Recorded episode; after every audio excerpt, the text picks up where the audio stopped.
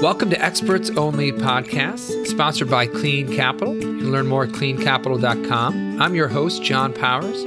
Each week, we explore the intersection of energy, innovation, and finance with leaders across the industry. Thank you so much for joining us. Thanks for joining us today for an Experts Only podcast. You can learn more and get more episodes at Clean Capital, our sponsor's website, cleancapital.com and learn about our billion dollar partnership with CarVal Investors and some of the work that we've got going on revolutionizing the clean energy finance space. Really excited today uh, because we've got an amazing guest who is a legend in the space, Nancy Pfund, who, who's now the managing partner of, of, DBL Partners, Double Bottom Line Partners. Um, but Nancy's been working across so many parts of the in- industry and using the power of venture capital to promote social change and environmental improvement. She sits on boards uh, that include Advanced Microgrid Solutions, Off Grid Electric, Primus Power, and has worked, uh, had been on the board of Tesla Motors uh, and Solar City as well. Fortune uh, has named her one of the world's top 25 eco innovators, and Fast Companies uh, has her the 2016 list of most creative people in business.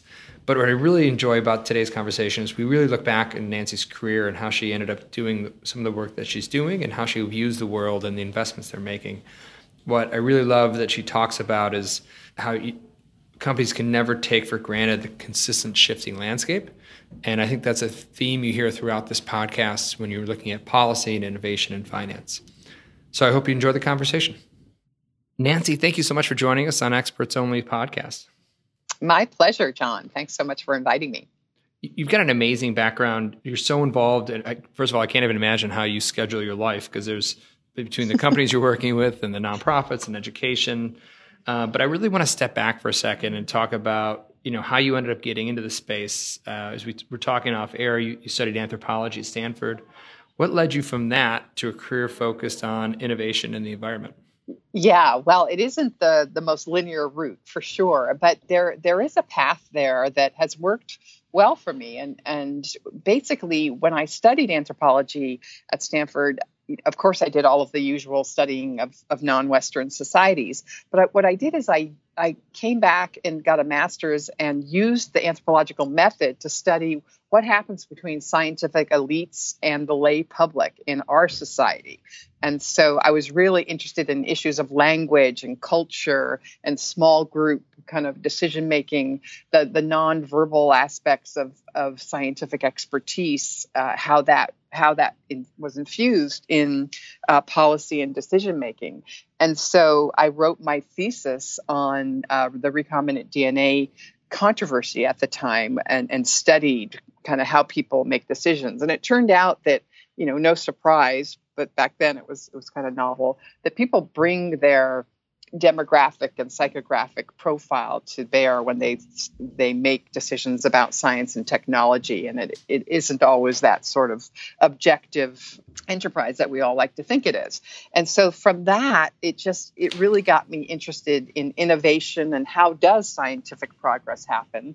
And then i had a parallel interest in the environment. My the day after I graduated, I went to work as an intern at the Sierra Club in Washington D.C.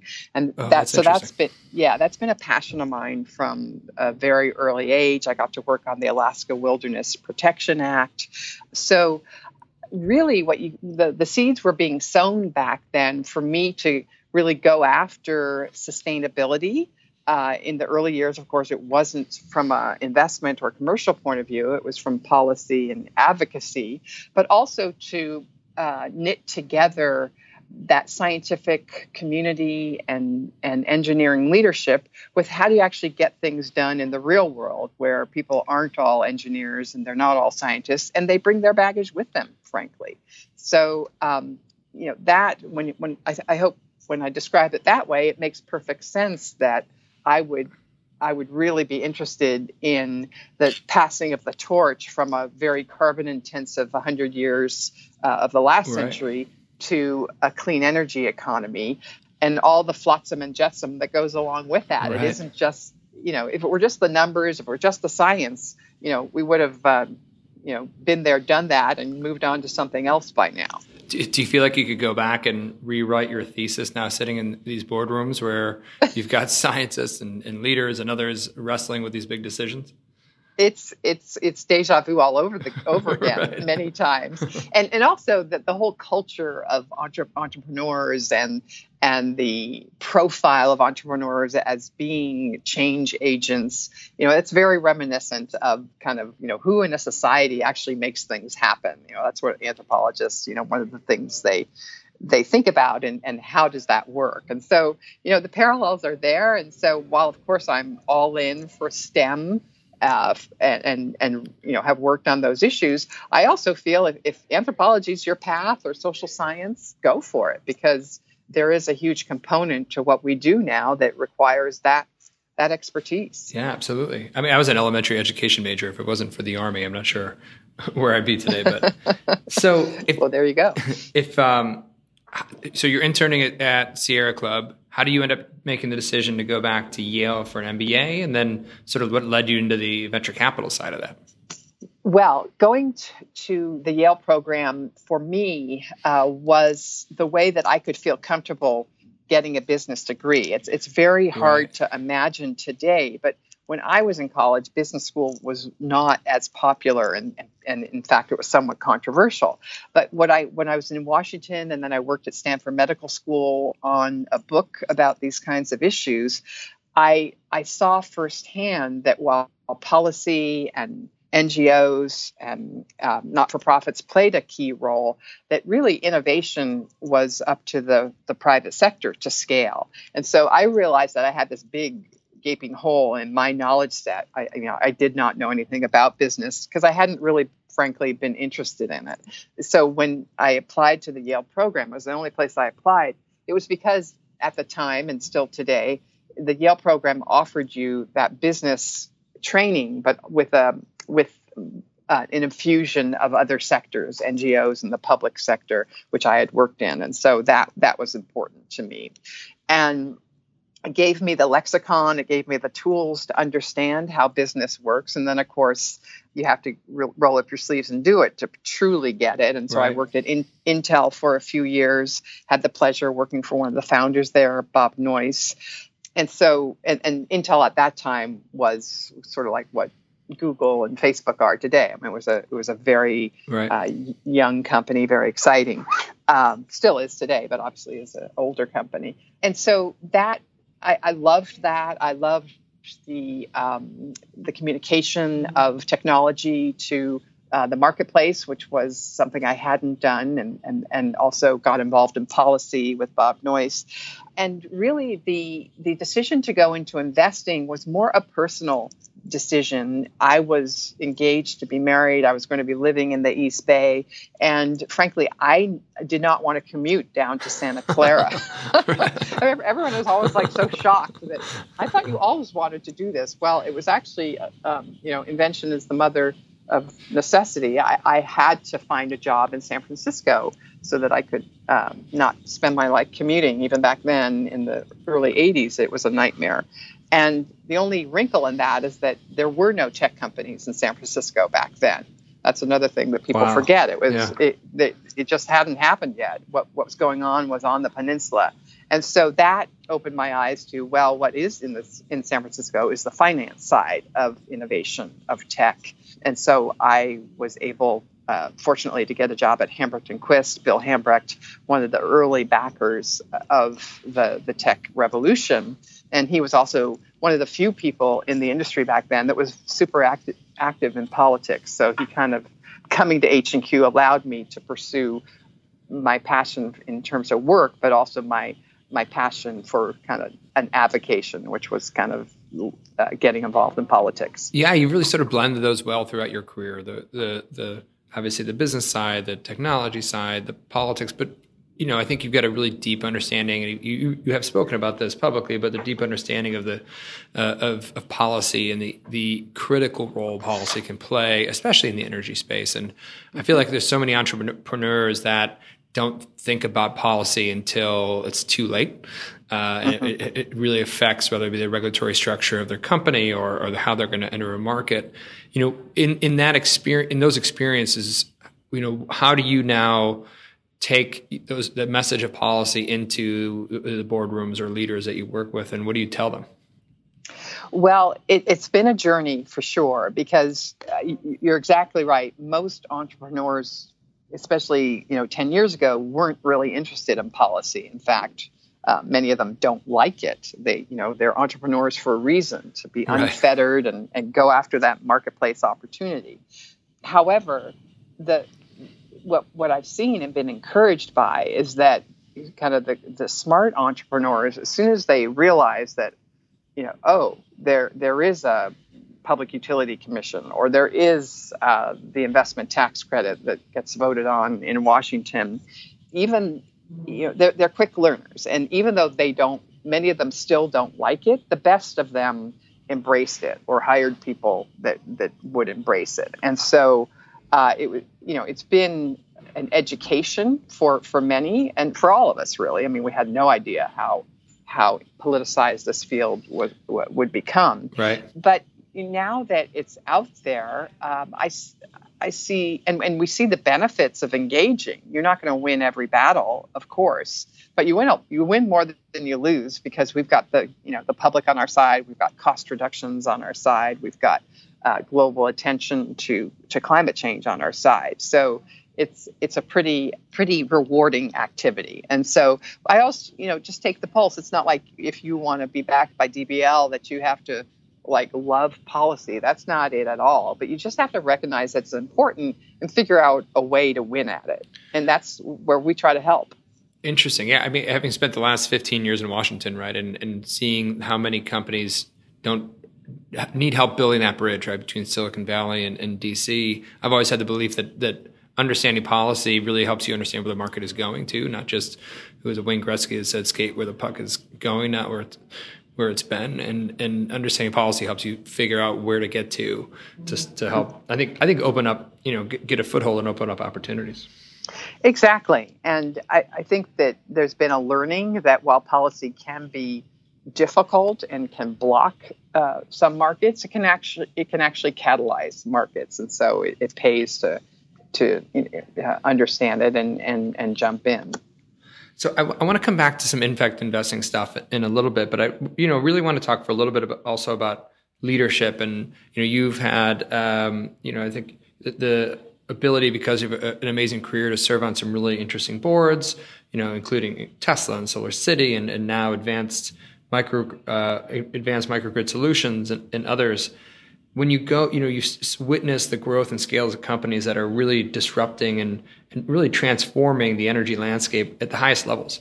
So when you sit in those leadership meetings and have conversations about where folks are going, what are some of the lessons that you've pulled out that you can share with other founders or CEOs?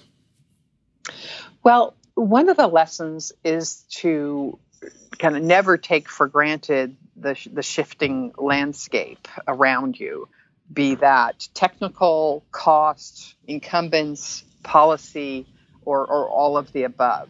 Uh, because you know the, the, the most dangerous thing you can do is to become complacent or to to think that you've solved a problem. Right. And so one of the the most important lessons to learn is that there's always change and you're always vulnerable. You know, it's you know, you don't have to go around being paranoid and, and think that the you know the world is going to crumble around you at every turn. But you do have to be uh, mindful uh, of of kind of what's coming up ahead both on the good and the bad side. And so i think that seeing board board discussions you know one example would be the early days of solar. It's hard to believe the rooftop solar folks you know didn't think that much about utilities. They, they just thought it's really cool to put solar right. on your roof and and that's what we're going to do and and we're going to find a way to finance it so it's it's more accessible and it was only a few years in that it you know people began to understand that the utilities actually you know had a role here and so what you saw over you know that decade that ensuing decade was a growing awareness um, you know went through all of the stages of of denial, of of um, you know suspicion, of trying to work together. I mean, we've we've seen it all and we've lived it all. But uh, you know, the, the best companies were able to navigate through that and become more productive and, and functional, even though it, the terrain was far more treacherous than they thought when going in. Interesting, and I, I feel like the, the, the, landscape continues to shift, and you know, mm-hmm. specifically in, in, the the energy space. I would love to talk about what you sort of see as the most exciting innovations. I think that are, that are coming. Uh, obviously, probably places where I imagine DBL is investing, and and also maybe where you see some missed opportunities. Right, like where do you see um, things that maybe should be being developed that aren't, or maybe aren't just aren't there yet? Well, there, there's no shortage of opportunity. We, we clearly believe, you know, looking at our portfolio, that transportation, that distributed uh, storage, and distributed clean energy, uh, along with sort of increasingly powerful AI-like software, right. uh, are are enormous trends, and the ability now to to work with utilities and regulators that have kind of figured out that all of this can be good for the grid, it can be good for cost reduction, it can be good for the customer choice issue. You know, this didn't exist even five years ago. And so an advanced microgrid solution that, you know, pulls together the, the, the storage assets with the, the generation, but also with the load reshaping in real time that allows you know more effective grid management as and cost management you know this this is our future. And and it's just happening beginning to happen at you know bigger and bigger bite sizes. But that that is something that we see as inevitable because in the end even though there's dislocation of various play, players everyone's going to win in this scenario. And so that that we really like. Uh, we also as both financial and impact investors, we love the emerging markets opportunity because there you don't really have the incumbent uh, that you have here. And so, in some ways, uh, you're able to move a little more quickly, even though you know you do have other risks.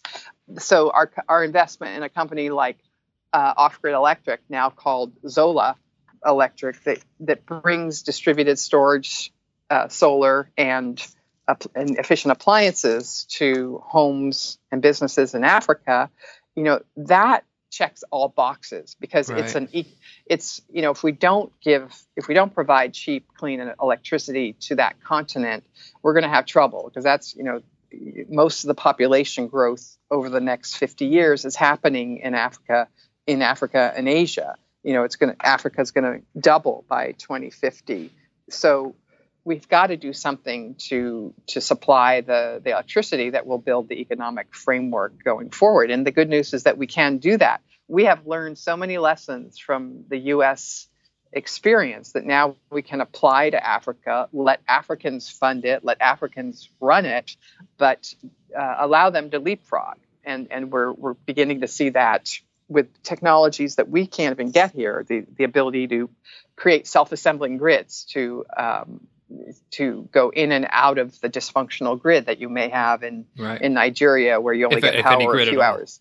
Yeah. yeah, I mean, so but all of that requires technical innovation as well as a huge feet on the street in in Africa, and so we're incredibly bullish on that. And what a lot of people don't understand is is that they're while they're very, they're tiny, they're much smaller than U.S. installations. There are many, many more installations in Africa than there are in the U.S. And that's just going to continue. And you're going to get higher functionality. So we, we, you know, we work at the intersection of clean, clean energy and, and, fintech. And what's interesting, I actually went back to your alma mater at Yale and gave a recent talk about what's happening for the the unbanked, right? The folks who in places like sub-Saharan Africa who now have access to financial institutions for the first time through their cell phones, which mm-hmm. are then mm-hmm. powered by, uh, in many cases, distributed energy systems that are, you know, they don't have a centralized grid, they don't have centralized banking, and you know, it's mm-hmm. amazing progress that's happening there um, because of some of the technologies that we're developing, but also technology that, that they're developing. How do you? Yeah. Yeah, all of that, is, all of it's being paid with, with cell phones. I mean, yeah. it's, it's amazing. How do you do diligence and make decisions. And maybe that's where the impact investing comes in. I would like to talk about that in a second. But you know, how do you do diligence a, a portfolio company that's doing work in, in, in emerging markets like that, where the business model can be completely different than you know a company that's that's doing a microgrid in Southern California, for instance? Uh, good question, and and especially for us because our roots when we were part of J.P. Morgan were hyper local. I mean, we only invested in the Bay Area, so you know the notion that we're investing in the company in in Tanzania and and Rwanda, and moving into other in, in Cote d'Ivoire, uh, is is a big leap. We didn't do it until our third fund, uh, and and we didn't do it without kind of wrapping ourselves uh, around the opportunity with with friends and family. I mean, with people that we we knew from from working with them uh, that that they could kind of get through the the ine- inevitable troubles that you have as an early company.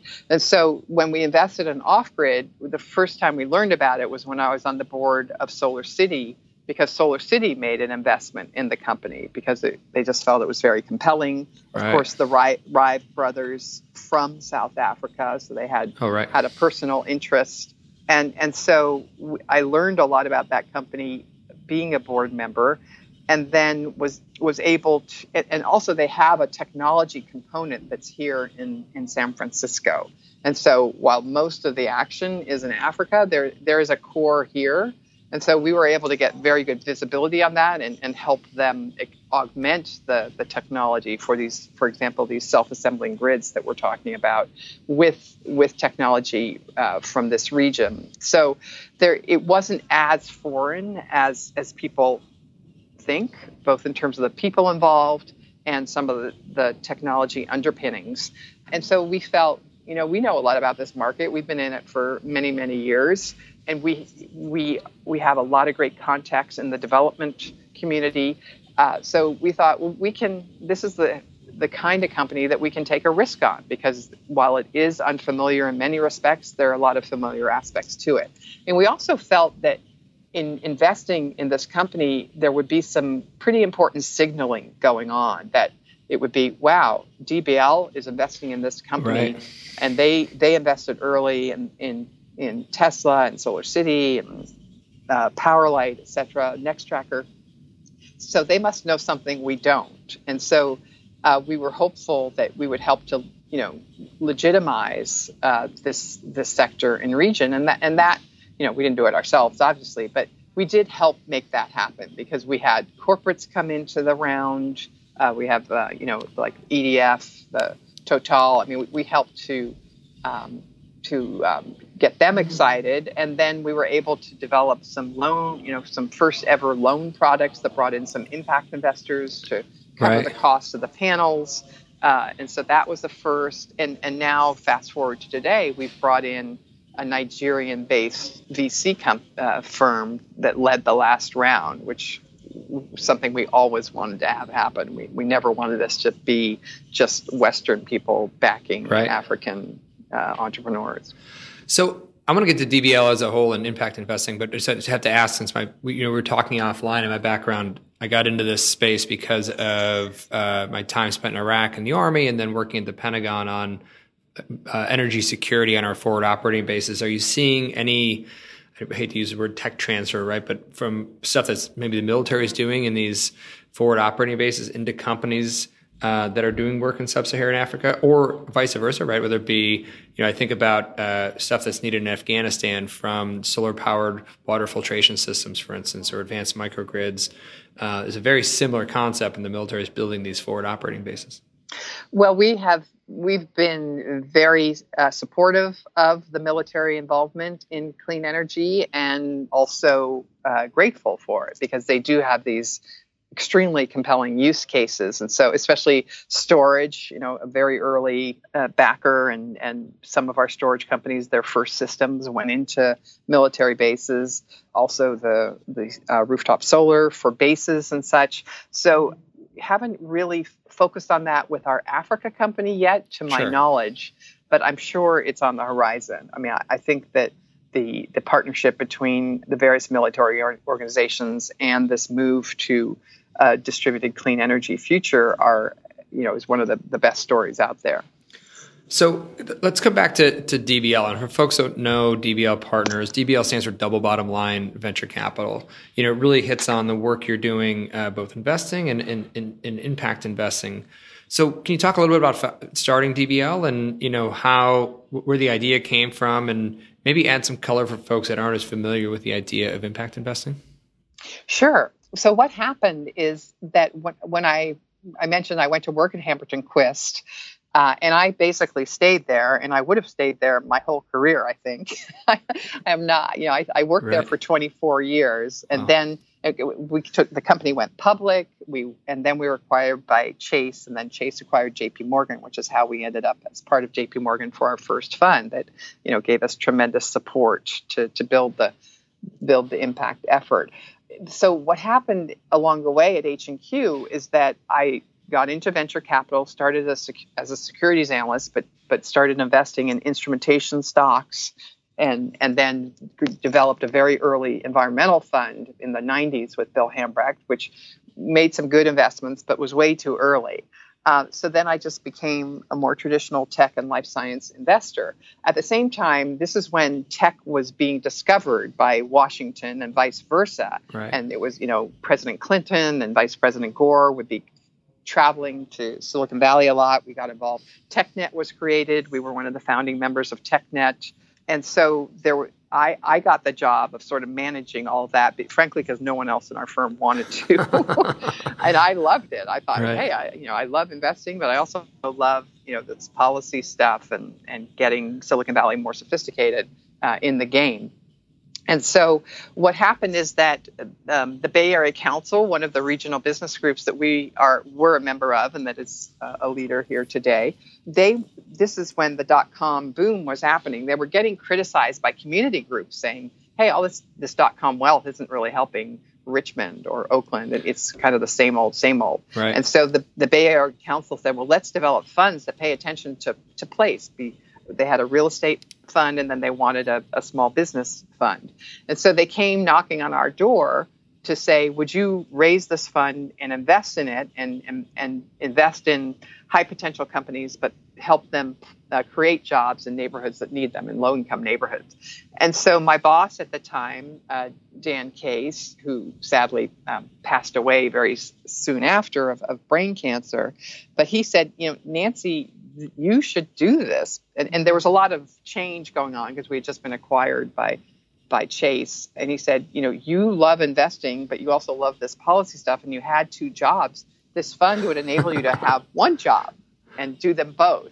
And I couldn't deny that that was true, although right. I never considered myself sort of, I, I like backing entrepreneurs. I never considered myself an entrepreneur. So that took me a while to, to get comfortable with that, but we just set upon a course, uh, had a small team, uh, encountered many difficulties, especially after the dot com crash when people had lost a lot of money in their venture portfolios. The last thing they wanted was a new venture fund, especially this sort of do-gooder fund, you know, that right. was going to pay attention to jobs. But we persevered. We got Ford was our first investor. We got MacArthur. We got a bunch of banks who were able to invest because of the CRA aspect. Course, yeah. When when we invested in low income neighborhoods, they got credit, and so we were off to the races. And it's funny, we didn't ever position it as a sustainability fund because that wasn't apparent in 2002, 2003.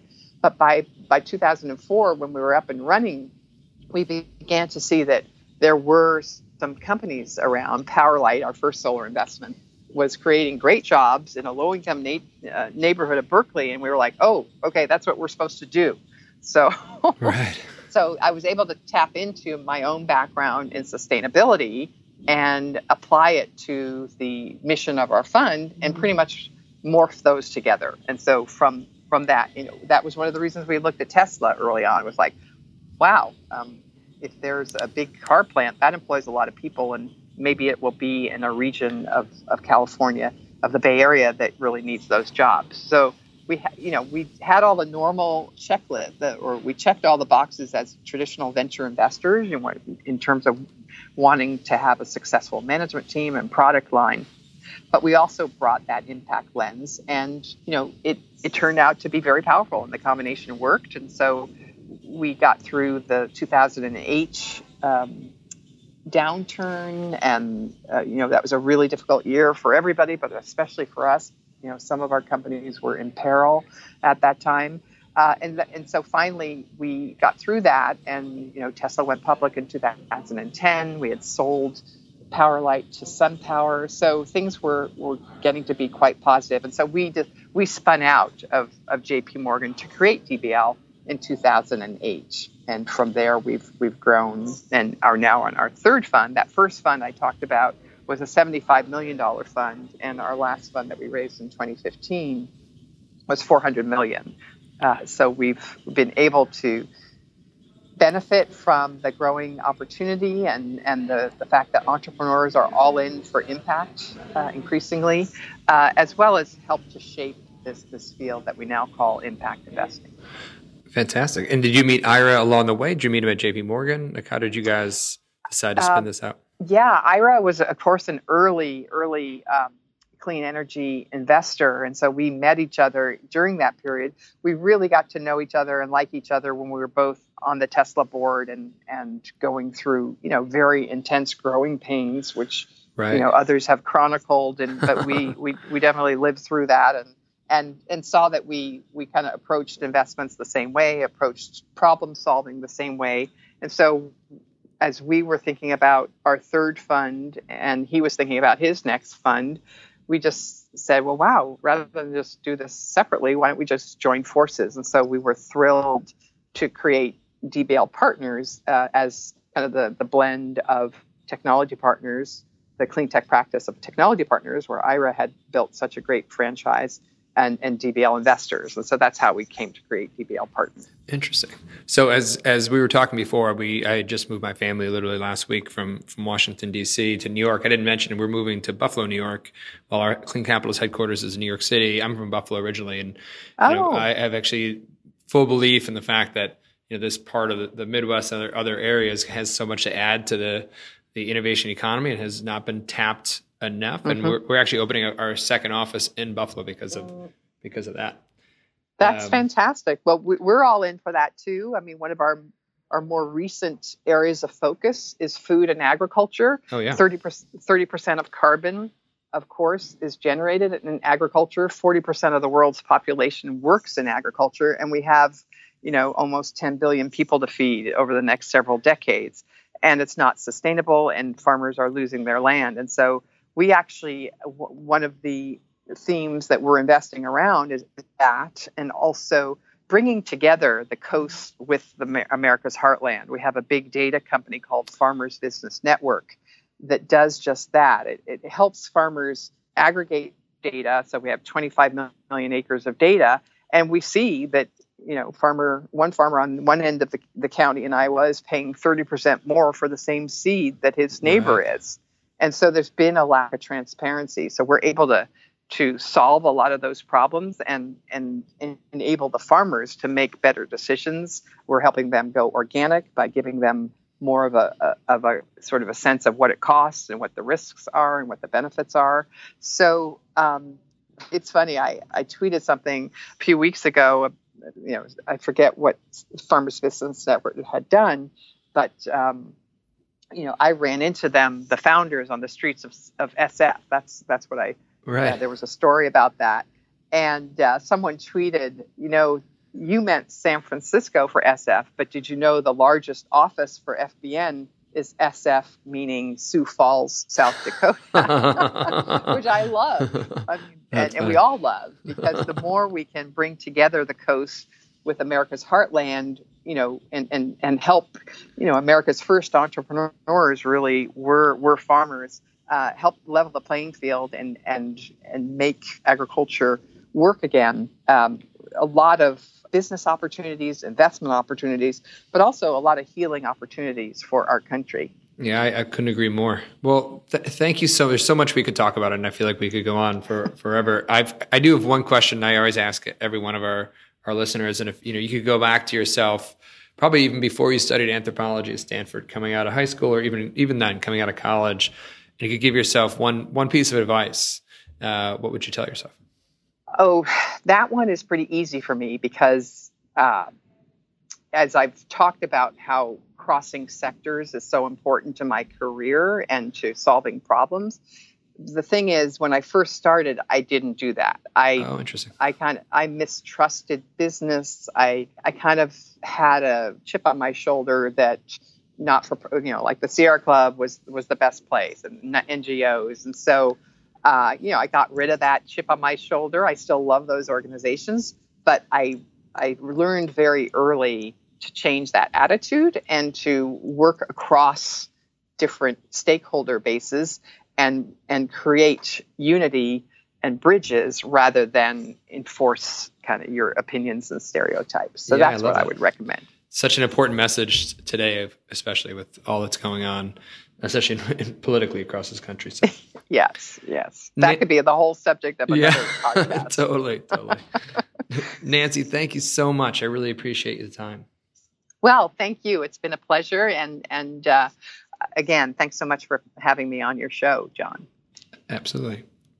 Well, we covered quite a bit in today's conversation venture capital, impact investing, the, the energy space, and uh, anthropology can lead you to an incredible career in, in, innovation and the environment. And I want to thank Nancy for joining us and have a special thanks for our producers, Lauren Glickman, Emily Connor, and our intern, Greg Phillips, for their work. You can get more episodes at cleancapital.com. And as always, I look forward to continuing our conversation. Thanks for listening in today's conversation. Find more episodes on cleancapital.com, iTunes, or wherever you get your podcasts. If you like what you hear, be sure to subscribe and leave us a five star review. We look forward to continuing our conversation on energy, innovation, and finance with you.